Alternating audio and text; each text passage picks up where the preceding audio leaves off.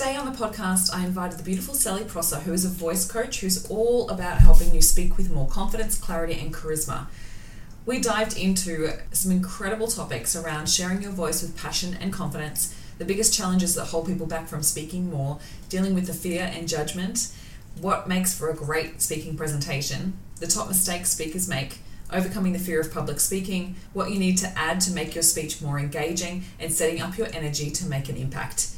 Sally is a voice coach, podcast host, and keynote speaker who says unless you've sworn a lifetime vow of silence, your voice matters and is key to connecting with others. Whether it's with one person at a coffee catch up, a boardroom presentation, or a thousand people on a stage, the way that you speak must come across with confidence, clarity, and charisma if you want to make an impact. Sally's experience covers everything from radio presenting, teaching, journalism, and becoming TikTok famous.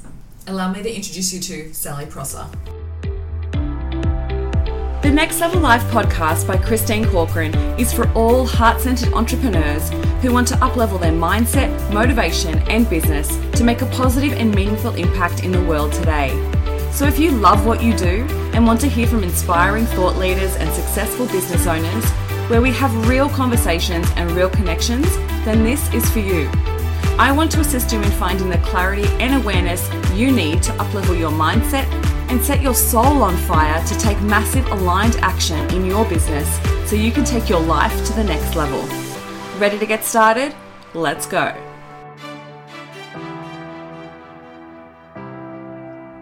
Back in November in 2020, I asked the beautiful Sally Prosser to join me as part of the Love What You Do event, all about speaking more and caring less. And she shared some incredible things that I really wanted to ask her to be a part of the podcast. So today, I am inviting the beautiful Sally to come and join us. So thank you so much for joining me today. Christine, so great to be here. Thank you. Oh, it's my pleasure. We talked about so many good things on that night that I wanted to be able to dive a little bit deeper because what you speak about in regards to encouraging more people to have so much more confidence around using their voice in a powerful way, not only just for business, but also just for better communication and connection.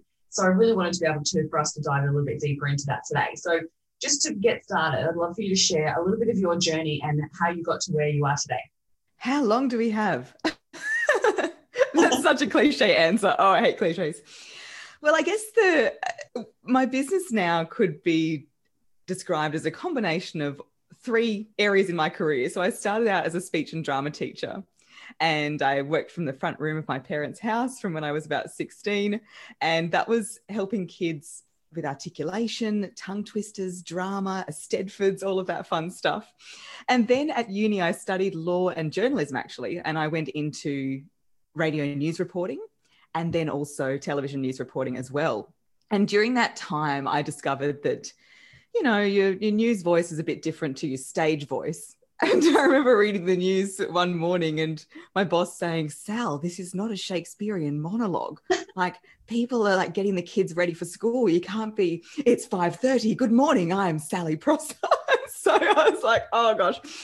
And I started to realize that where the magic really is is when you can use your voice differently in different situations and be able to have control over its range. And then when I went into reporting, I had lots of journalists who I were helping was helping on the side with their voice. And I worked for Channel 7 and Channel 10 and the ABC. I was all over the place. And then I crossed to the dark side. And that's what we say when people go from journalism to PR. I crossed the dark side and worked for a water and sewage company. So there you go. I was the glamour girl for sewage. and I do know a freakish amount about what you should and shouldn't flush down the toilet. I know, pretty funny. And when I was there, I was the spokesperson for the company along with my boss. And I started to realize that this skill set of being able to speak and speak confidently was something that a lot of people struggled with somebody said to me once in a meeting, Sally, you always say what you want to say in meetings. And I remember being genuinely confused and thinking, what do you mean? Don't you always say what you want to say? You know, I'm one of those people that try to consciously be quiet so I don't dominate a conversation. so the idea of not saying something was very foreign to me. So I said, oh, we can't have that. So we went to the kitchen and sat down. I said, right, here's what you need to do. You need to be clear on what you're going to say. You need to go in at a low pitch, a strong volume. Don't use that rising inflection. And she's like, hang on, I need to get my notebook. and so I started to realize that I had all this knowledge that I'd taken for granted that was really helpful for people. Mm. And so two and a half years ago, I thought, you know what? At the time, no kids, no pets, no boyfriend. What's the worst that can happen? I can go back to a diet of goon and two minute noodles, which wasn't that bad while I was at uni. and then I, yeah, struck out. And I haven't needed to worry about that because it's been a, a huge success, which is great. Mm, awesome. And I love how you talk about actually helping people have charisma when they speak as well, because I love like, yes, it's important that you have the different pitches, but it's also that you want to be engaging, right? And I mean, how it wouldn't have been that easy to make sewage entertaining or engaging. So I wonder whether that like that experience helped you be able to articulate yourself in such a different way that that actually helps strengthen your ability to teach others. Absolutely. 100%. So often people will say to me, Oh, Sal, the, the topic's technical, it's dry, it's boring. Yeah. I say, Well, that's just your mindset around it. There's a reason you do what you do and you're passionate about you do and I, what you do. And I believe every topic can be made to sound super engaging. Mm, mm, awesome. So, why are you so passionate about helping people be able to use their voice? Oh, I guess because it's been such a huge advantage in my life. And I look back, and it's not just my career. Of course, being a speech and drama teacher and a journalist and a spokesperson, and now doing what I do, speaking, all of that, yes, it's definitely helped. But it's been the times in my life that haven't been related to work where it's been the most valuable. The times when I had to give the eulogy for my dad the times when I've had to cold call somebody after putting in a job application. You know, yeah, the times yeah. when when I was not so much now, but when I was 20, I was quite small. I was very, very blonde hair. I'm sure there would have been a whole lot of assumptions made about my intelligence level. And to be able to just respond with this boss voice definitely made people say, Oh, hang on, hang on a minute. Yeah. I want to listen to what she has to say. So that's been so powerful. I've been able to be in any meeting room with any level of, I guess, title, any gender, and been able to hold my own and have people listen. And that's just such a powerful skill to have. Mm-hmm. Uh, I also got harassed at a boxing match a couple of years ago with some friends of mine, and that blew up in the media. And I was doing media interviews about that internationally. And so being able to stand up for something that was genuinely wrong and have the confidence to do that and the ability to articulate my message on live radio. Again mm-hmm. so so useful. So this is why i really believe that it doesn't matter who you are or what you do if you can control your voice and have confidence it's going to help you. Yeah in any way shape or form just the way you described. So so important. So for those people who are listening to this going well i get that because you have such experience and you've been taught all of this I guess it's like anything, it's a skill that we need to develop. But where would you say, like, if someone who is listening to this going, they'd like to be able to speak more, to be able to promote their business a little bit more, where would you say that they should get started to build that confidence? Work with one of us.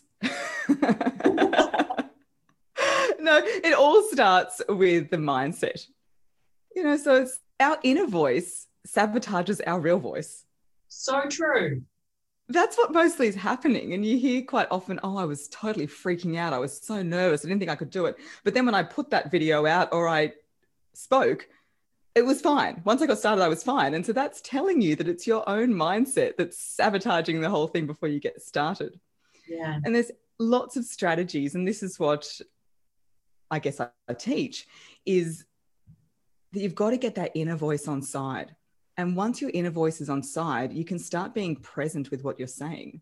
Because the main reason that we sound boring and that we say ums and ahs and we can't get our thoughts together is because our real voice is competing with like this inner dialogue, which is like heavy metal music.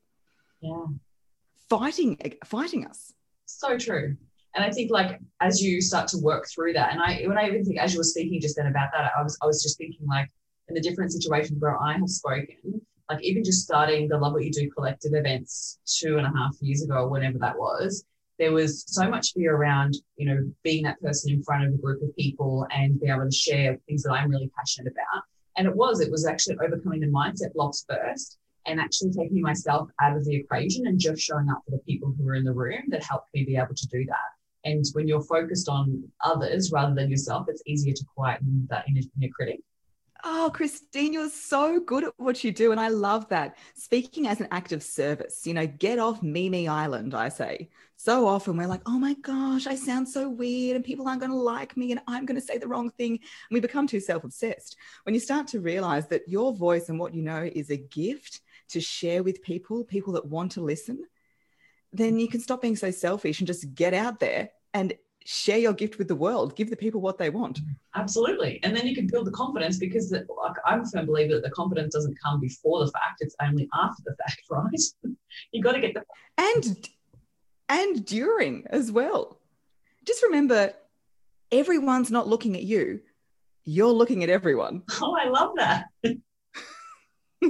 Yeah, you're not the center of attention. The audience is the center of yours. And when you really make it about them, it can totally flip the switch on it. You know, earlier this year with one of my makeover courses, I was going live and I had a tech disaster on the very first masterclass. I was like, oh my goodness, the audio wasn't working and things just, yeah, disaster. But my whole focus was there are people who have logged onto this to learn something yeah. in their own time. I need to get this working so I can get online and share that information. And while I when it started working, I just went straight into it. And a couple of people asked me in the chat, Sal, like good recovery. How, did that happen? And it was the way I approached it. It wasn't me going, oh, poor me, I've had the tech not work. My whole focus was people are here. I don't want to waste their time. I really want to share my value, which I know I have. And so it's having that belief that the message you have to share and your voice does deserve to be heard. It is important. And if people don't like it, they aren't going to be there. You know, think about a podcast right now. We're not going around forcing earphones into people's ears. People have the choice to to listen to us. Yeah, absolutely. Absolutely. And I think and to remember that. And I think when those types of things do go wrong, it's actually not a bad thing because it makes you seem authentic, it makes you feel real and makes you approachable. And so like some of the times when things have completely stuffed up for me have been the best times that I've had better engagement. Like people, they feel real. You feel real. So the people reach out to you, right? Like any like Facebook lives that I've done, some of them have gone horrendously bad. And to the point where I've had my cat jump up, knock my phone down, had to pick it up, like put it back up, like all this crazy stuff. And people just find it hilarious and they actually connect with you on a more real level. Yeah, absolutely. There's just a little bit of a warning with that one. They did a study where you have to establish your competency first and then you're allowed to stuff up a bit. So it wasn't ideal that that tech disaster happened on my first masterclass. it would have been better if it was down the track. Yeah, it's really interesting. They say that we're much more forgiving of people's human flaws and foibles if they've established their competency and credibility first. Yeah, wow. Yeah, cool. Awesome. Mm.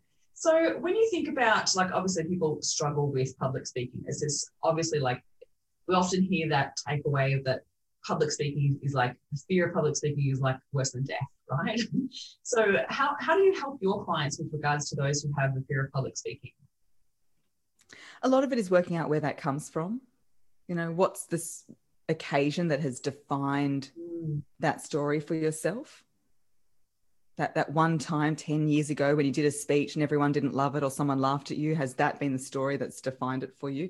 Have you just told yourself that you hate public speaking enough times that that's what you truly believe? Yeah. so we work a lot on mindset but then we go into the the posture. Ground yourself. Imagine your legs are tree trunks and the roots are spreading into the whole entire floor. You're very supported. You're supported by the world. You go up and your shoulders are the strongest branches on the tree or you imagine you're wearing Victoria's Secret angel wings, whatever you like, you know, shoulders are back, head is up. And what that will do is that will open your torso and it will make it easier for the air to get in there. Mm. A lot of what I do is about breathing because oxygen fuels our voice. And when we get the fear, we go into fight or flight, the heart rate goes up, we lose the breath, we lose the voice, and it's this downward spiral. Mm. So, if we can fuel ourselves up by breathing low and deep, imagine that your buttocks are your lungs. You're breathing into your bottom, not out of it, but into your bottom. So you're getting that air away from your shoulders. Then you're going to be able to engage the diaphragm and really power power your voice. So when you're speaking, you really want to feel like the power is coming from just below the sternum, like below your bra strap kind of area, and not from your throat. And that will give you such a smoother sound. Mm. And I could give tips the whole day, but then you, you know, you think on the in breath and then you speak on the out breath. It's not a very coronavirus safe message, I'm aware. But when you're speaking, you really want the air flowing through your phrases, flowing through your words. To, to give you a bit of an idea, the opposite would be me speaking while holding my breath, and my sentences are quite uh, choppy and it's restricted. It's my whole voice hiding from you, mm-hmm. it's going back. Whereas if we think about the tone forward and the air flowing, then it's a much more approachable, warm tone we're going to create. I love that. And even utilizing your breath to help support your message. Like one of the best pieces of advice that I was ever given by a mentor about speaking was like actually utilizing pauses in a powerful place and use that time to breathe so then you've actually got the oxygen to follow through with your voice. Yeah, you've, you've got the power. And breathing in is called inspiration. Inspiration is breathing in. Comes from inspire, comes from the Latin inspirate, like the breathing in of ideas. And so, how can you speak in an inspirational way if you are not inspired, literally, in the first place? Oh, I love also, if you're lacking inspiration, go outside, take a few deep breaths. You're going to come up with ideas. Yeah, for sure. So good. So good. Love it. Uh, all about the tips. So, what are some of the other biggest challenges that your clients experience? I would say knowing what to say. Mm. I don't know. I don't know what to say, and I get asked a question, and something comes out, and I don't know if it makes any sense. and so, with that, we work on pausing and breathing as well, getting into a habit of the thought dropping and then the voice following. Mm. This is also called my ball drop technique which is pretty funny. And the reason I call it that is if you imagine your thoughts are like a lotto ball machine, a lotto ball machine with all the balls just going crazy, that's most of our brains, right? If we don't control that filter, what tends to happen is we speak like a tennis ball machine. You know, those automatic tennis ball machines where as soon as the thought comes down, bang, it goes out, another one, bang, it goes out. And so we end up just verbalizing our brain. which can be a little bit all over the place. Yes. So if we can get into a habit of saying, okay, the thought is going to drop first, wait for it all to be there, and then deliver in one go. Mm. Thought drops, voice follows. And being okay with your voice being behind your brain. I mean, that's exactly where we want it to be. Mm. But even when you think about anybody that you like, any confident person that speaks, like when you think about, like, I think of like Barack Obama or Oprah Winfrey, like they have this stance and this confidence, this real core developed confidence. And I'm using my hands because it's like, it's almost like a depth of confidence. Does that make sense? Like it feels, they feel so grounded that you want to hear them speak. And they do actually pause and then speak. And it actually develops such a strong belief in their confidence and in their confidence, it's yeah, it comes across so much more effectively. Yeah, I think there's a difference between believing something and embodying something. So a lot of people believe they're confident, but it's different to just being confident, yeah. embodying confidence, making it part of everything. And a lot of that is self forgiveness. It's okay if I speak a little bit too fast and something comes out higgledy piggledy. I don't even know if that's a word, but you just don't worry about it. And then also with knowing what to say, there's a lot of templates that you can learn. So the, a common one is what's used in interviews. It's called, it used to be called STAR. I use something called SOART. And so the S is what's the situation you were in. The O is what was the objective. The A was what is the action you took. The R is what was the result. And then the T was the takeaway. And so when you're practicing sharing qualities about yourself or telling stories, you just plug it into that template. And the more you practice this, the easier it will be. So something that I use quite a lot without even thinking is just R, action, reason, example. Action, reason, example. So the action is it's really helpful to breathe low and deep. And the reason for this is it gives us enough oxygen to fuel our voice. Mm. And then I gave the example of if we don't have that, then we sound really restricted. Yeah, love it. You know, so having all these like templates in the background. Yeah. So it's like it's really handy. The preparation piece, and I getting getting really clear on your messages as well. Like I was actually helping a client through this the other day. She was looking at pitching to be on a podcast, and I was like, okay, so what are some of the main topics that you love to talk about? And when we actually speak, think about what's your message, like what do you want to get across? There are some things that you can actually practice. And when I think about, you know, even podcast interviews that I've been on or other speaking opportunities, the best way that I feel like I, I can come across with sharing anecdotes or sharing something that makes an impact is always through story. So even just starting to think about what are some key stories that you could tell that would actually help support your message or support the topics that you want you love to speak about or to get your point across, right? So share with us a little bit more about storytelling because I know how it's such an important part of getting comfortable with speaking. So share with us how your take on storytelling. For sure. Richard Branson says storytelling is as old as the campfire and as new as Twitter. so true. And we do remember stories a lot more than we remember lists of things. We think visually, and that's something important to think about when you're putting together your content. Can you picture what you're saying, or can you just list it? So often, PowerPoint presentations are just this list of bullet points, but we don't think in that way. Mm. We, we think in pictures. So, with storytelling, I would say you, you want to take somebody somewhere and go through the senses. What does it smell like? What does it taste like? What does it look like? What does it sound like? Create an ambience, transport that person there. So, I remember being on in an Eisteddfod and I was on the stage and I couldn't see anybody in the audience because the lights were so bright. It was so quiet, you could hear a pin drop. And I was standing there frozen because I'd forgotten my lines. And my heart rate was going so fast. My heart was beating so loud. It was the only thing I could hear. I could feel the sweat start to drip down and the heat rise in my body at the same time. And it felt like it was forever. And then the adjudicator needed to give me a prompt, and I kept going. but hopefully that gives you a bit of an insight into when you're telling a story, you really just create the picture so you're there with me on the stage. Mm. And it creates literally an emotional response. So as you were saying that, our bodies will always like even we will either bring up a memory, the brain will bring up a memory where we had something similar, or we'll actually have an emotional response of what it would be like because our brain doesn't know the difference between real and imaginary. And so when we're activating that part of our brain, we can really feel it and experience it the way that you would have experienced it. So good. Um, what do you feel makes for a great speaking presentation? What are some of the key things that you need to have involved in that? Well, I believe that the energy you bring is more important, maybe just as important as what you say. The energy you bring is more important than what you say. And the focus for a lot of presenters is what am I going to say? What is the content?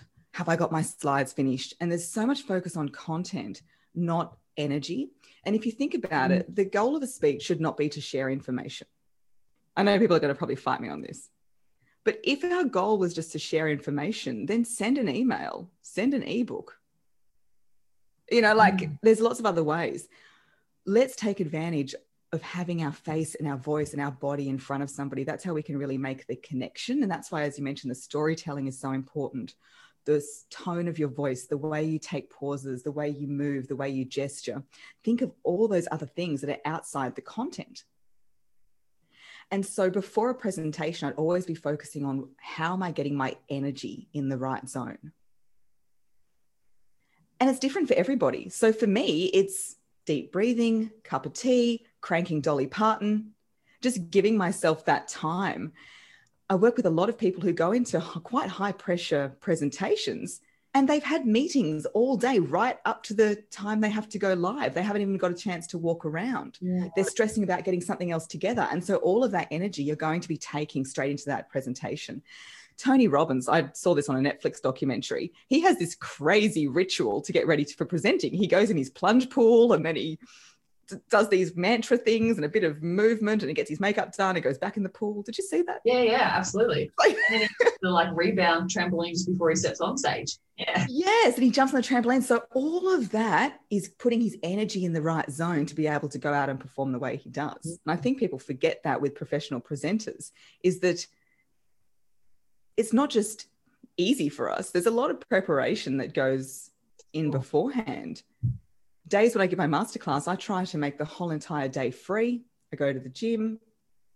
I don't look at any emails for an hour before because there might be just that one annoying email that will send my mind down some distraction path.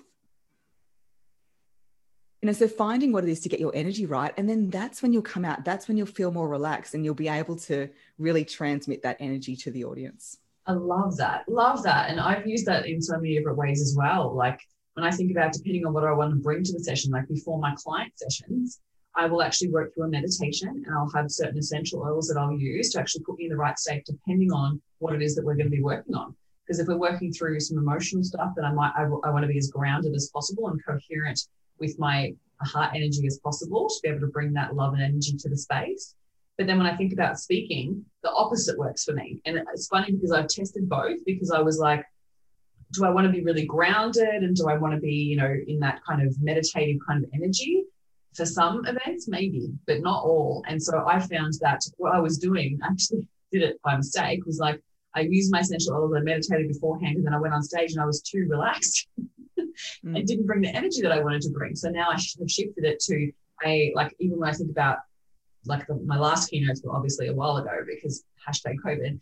Um, but it was like how I utilized songs and themes to actually boost my energy. So I'd have a playlist, a specific playlist that I would use beforehand to start boosting my energy and lifting my energy levels. Then before I stepped on stage, I was bringing the whole, and I'm using my hands here because I'm very animated, but I think it brings that energy to the space. And I just love that. And it doesn't just happen, right? Like people actually use use something to prepare themselves. For sure. And what I love about that is you said, oh, I tried this and it didn't work. And so the key is to really get out there and say yes to the opportunities and give it a go. Mm-hmm. Because if you never do it, then you're never going to really learn what it is that works for you. Yeah. So did you start like you obviously doing teaching drama and things like that? When did you start to do a little bit more speaking on a bigger scale? Uh, so uh, when I was a journalist, I did a couple of guest hosting kind of things. And then when I was oh, yeah. with Urban Utilities, I emceed the National Water Conference for a day. And did you feel confident with those straight up, or was that something that you built confidence throughout doing such a large? They would have been big rooms.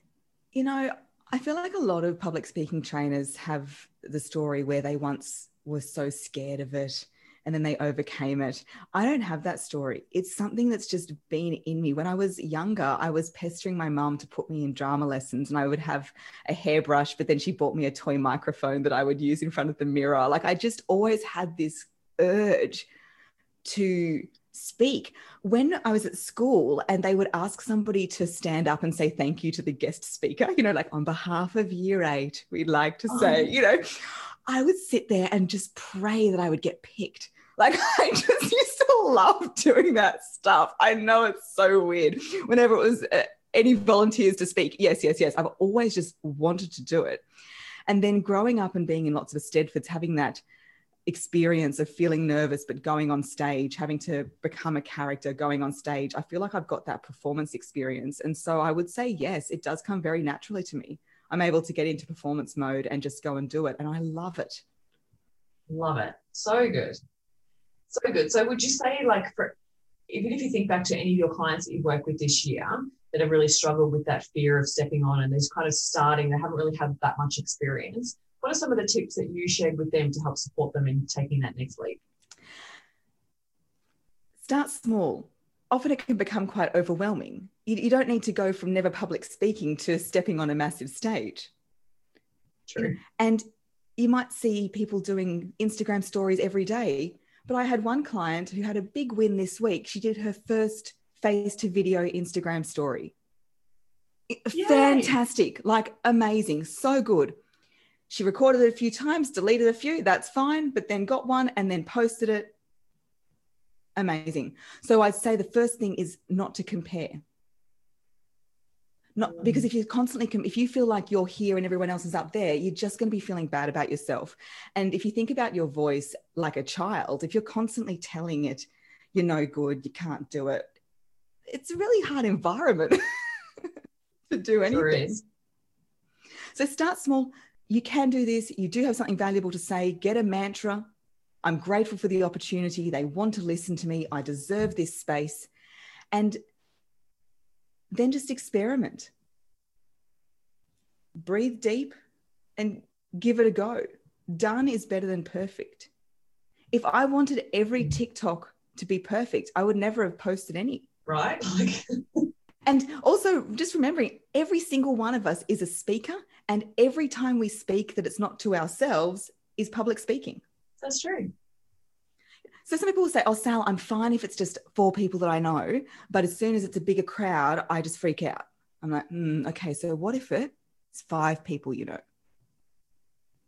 What if it's six? You know, we create these crazy rules in our mind for when we can do things and when we can't do things. That's so true. You know, it's it's actually opposite for me. Like I would freak out more if it was in front of people I know and less in like if it's a room full of people I don't know, I've never met. I'm actually much better.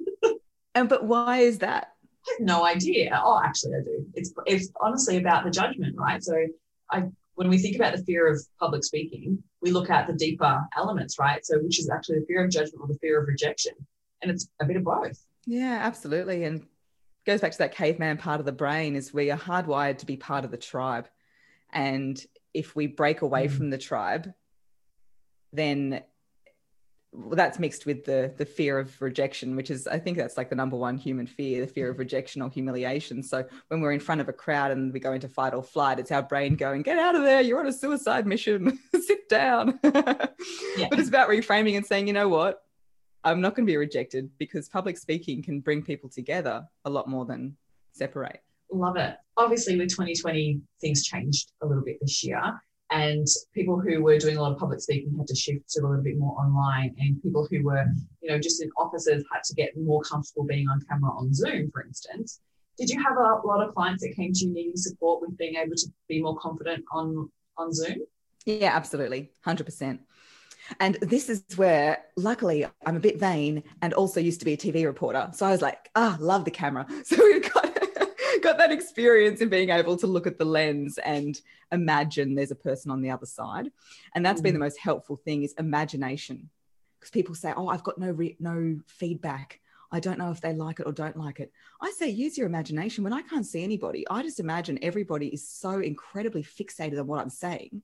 And if they're not talking to me in the chat, it's because they're so stunned by how good it is they can't move. and so you create this, I guess, illusion in a way of everybody loving it and really wanting to be there. Because if we start thinking the opposite, oh, they're not looking, they're playing with their cat, they're getting a cup of tea, then that's going to affect the energy that we put into the lens.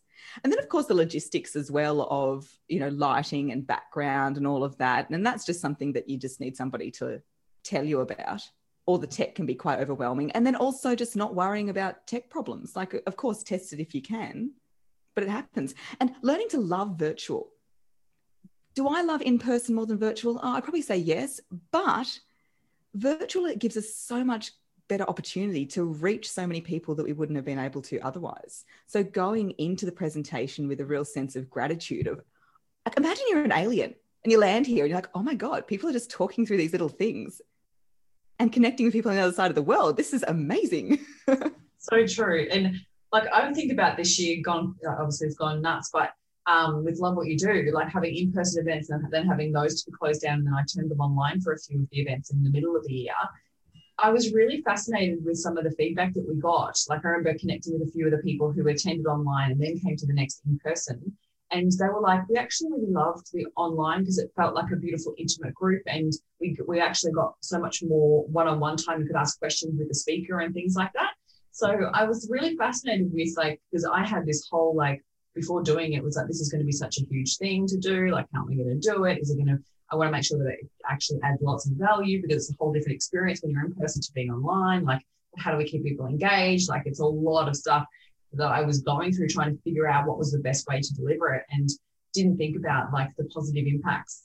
And you just don't think about at the time. But I was like, I'm just going to make sure I can put all my all into it and hope that they love it and then go from there. And it was such a positive experience. So it's definitely worthwhile trialing things online um, rather than just in person for sure. Yeah, I love that. Mm. So I'd love for you to share. Are there any major top mistakes that you see speakers make that we should be aware of? I'll go with a bit of a controversial one. Go for it. Speaking speaking too slowly. There's a belief which I think sometimes school teachers might perpetuate this one. Sorry to any school teachers listening, where the if everything is oh just knock my microphone if everything is very clear and you can understand every word i say then that makes me a better presenter because all the words are clear. And this is something that we tend to do, especially when we're reading. This is why you can always tell when somebody's reading because you lose that natural speech rhythm. Mm.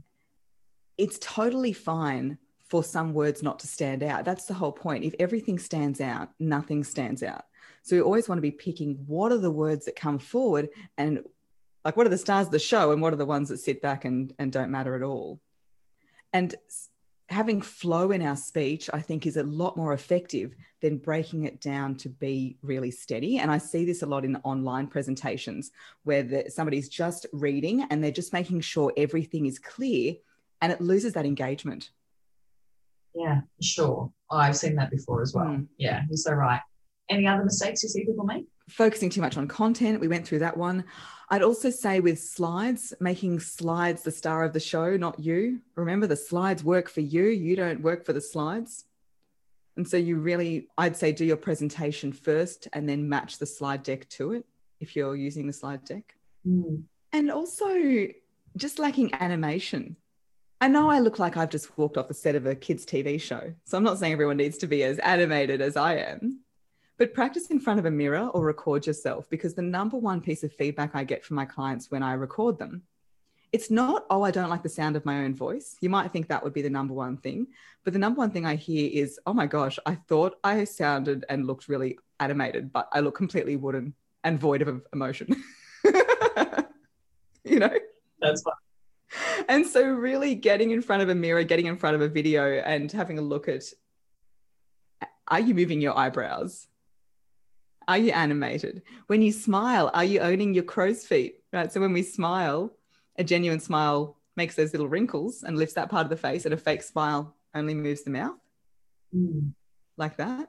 So it's important in communication because we want to be genuine right? So lifting your eyes when you smile. And I'd say the other mistake is thinking that more information equals a better speech or video or presentation. When less really is more. You look at people like Simon Sinek. It's people don't buy what you do, they buy why you do it. He's made his whole career pretty much on one line and us as humans we don't if we get to our top mm. information limit we don't just put a lid on it and keep everything that's in there and ignore everything beyond we actually clear the whole cache we forget everything so if you're trying to pack too much detail into your presentation you run the risk of people not taking anything in and remember, you know so much about your topic, you could talk about it for days. So you have to channel frozen and let it go let it go, let it go. Put all your post it notes up and saying, right, I'm just going to focus on these three things. Because at the end, you're much better off having people wanting more information than feeling so overwhelmed that they stop engaging. And with time limits, if you're speaking at an event, yeah. always aim to go under. Why is that? Because people will never be like, oh my gosh, like I paid for this. I want my extra five minutes. People always feel happy getting extra time back in their day. But even the best speakers, I hear sometimes keynotes are 45 minutes to an hour. Like that's a long time for someone to be holding attention. And especially if you're speaking before lunch or something. And even with Zoom, most people have back to back meetings. Mm. Even if you're engaging, if you're going over time, people are starting to look at their watch. And you want your final words to be the most engaging so if you're able to deliver that well in the time limit, you're not rushing, you're able to use your pauses, then you can make a really strong impact and have people wanting more. Mm, love that. Great advice. So good. So good. So we have to talk about judgment because as we've we've alluded to a little bit more about fear of public speaking and things like that and the fear of rejection.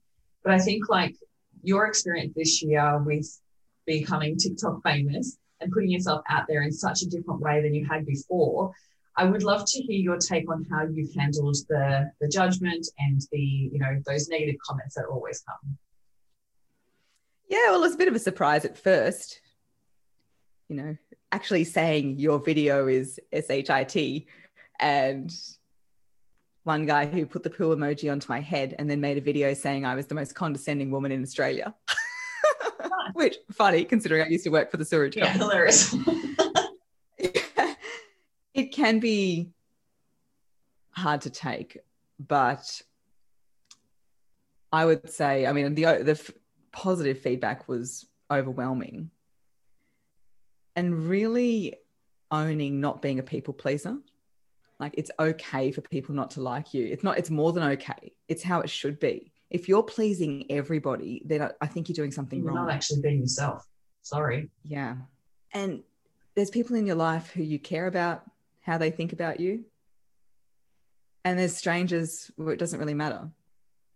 And even if it is somebody in your family who's passing judgment on you and doesn't agree with you, that's okay. Like that's just them projecting. If you're okay with what you're Mhm. doing and you feel good about it, that's really all that matters. So with the haters, I first of all show them pity.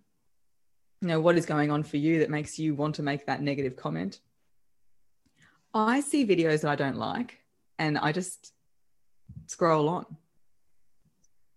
You know, so so what's going on in people's minds to be able to say, I, I actually hate this so much, I'm going to comment. And then I also am mm. thankful, like, thanks for engaging with my content. That's great. I'm glad it had some sort of I'll take that away. some sort of impact. but I'd say that's the biggest lesson this year is just genuinely not caring what other people think. And it's not in that arrogant way of like, I'm going to do what I want. No, I just don't care what you think. It's more just really satisfying yourself. Are you okay with what you're doing? And it's very liberating to get to that stage. Exactly. It is so liberating. And honestly, like sometimes you don't realize how much you hold yourself back for that fear, which sometimes actually doesn't even come. Right? Like, how many things have you already put out into the world and not had negative feedback on? That if you had told yourself that you had negative feedback on, that you would have actually stopped yourself from putting it out there. Yeah, well, I'm just prolif- a prolific poster. I just post so, so much and try not to worry about it too much. I will say, you know, that's one reason why I've got a membership community and I run courses because that way people who are into what I'm about and what I do come to me. It can be more challenging when you're, say, working for a corporate and you're in front of a whole lot of people who are just there because it's in the diary and somebody told them they had to be there. it can be a little bit trickier. But I think people are really attracted to people who are confident in themselves.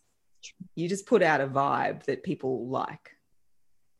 And yeah, I think there's lots of strategies that you can use to do that. One of mine has been looking in the mirror every morning, and doesn't matter what I look like, I say, You've got this, girl. Today we've got an ally, not an enemy. And so wherever I am, I constantly feel like I'm with two people. Like I constantly feel like I'm with a team. It sounds funny. That's awesome. And like my biggest fan is myself.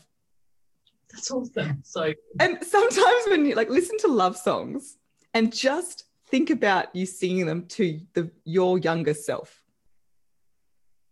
Think about singing it to your younger self. And it can be a really great way to just encourage yourself and be there for you.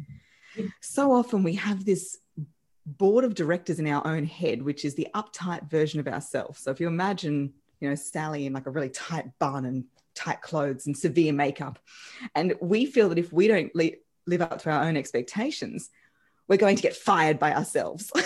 it's so true. Whereas if you, yeah, we do. We have this, Yeah. our expectations are kind of like this nasty board. Whereas if instead we think, okay, what would love do? And what would the most loving version of myself do? Yeah.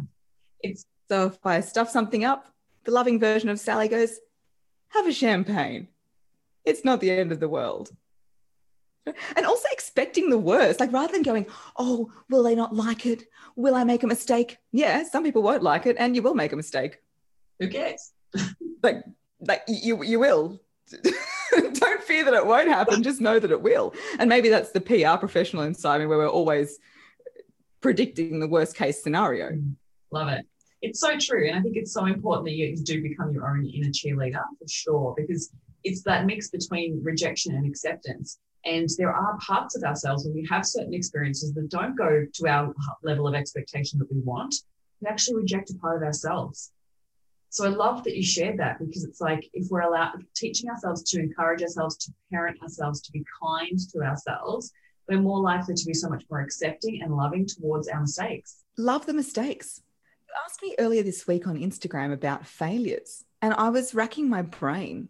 I have had a pretty good year, I will say that, but I really don't see failures as failures.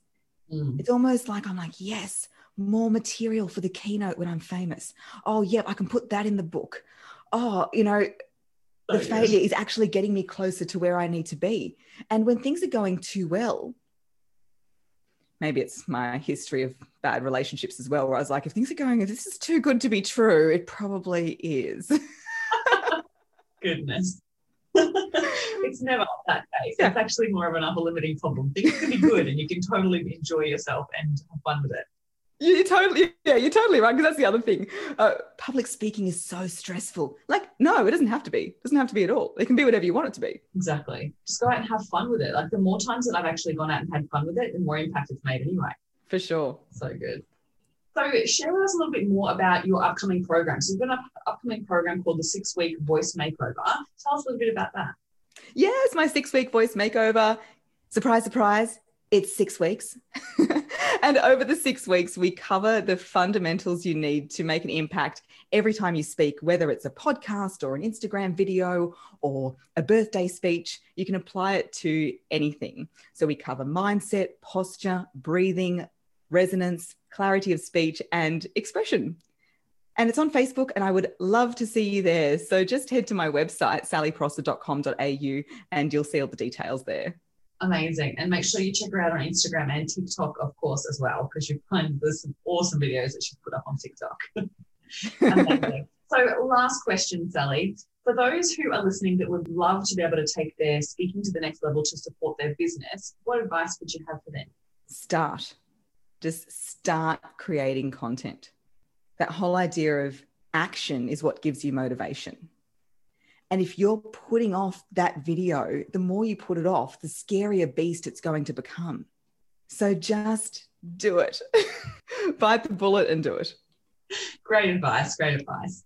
Thank you so much for joining me on the podcast today and sharing all of your insights. I really appreciate you sharing and giving us a little bit more of a background about you and your experiences.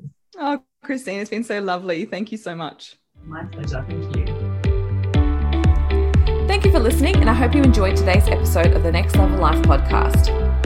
I'd love to hear any takeaways that you've had from today's episode, so please share with me on Instagram and Facebook. And if you feel so moved, please pass this episode on to any friends or family that you feel may benefit from it. Looking forward to speaking with you next week, and here's to taking your life to the next level.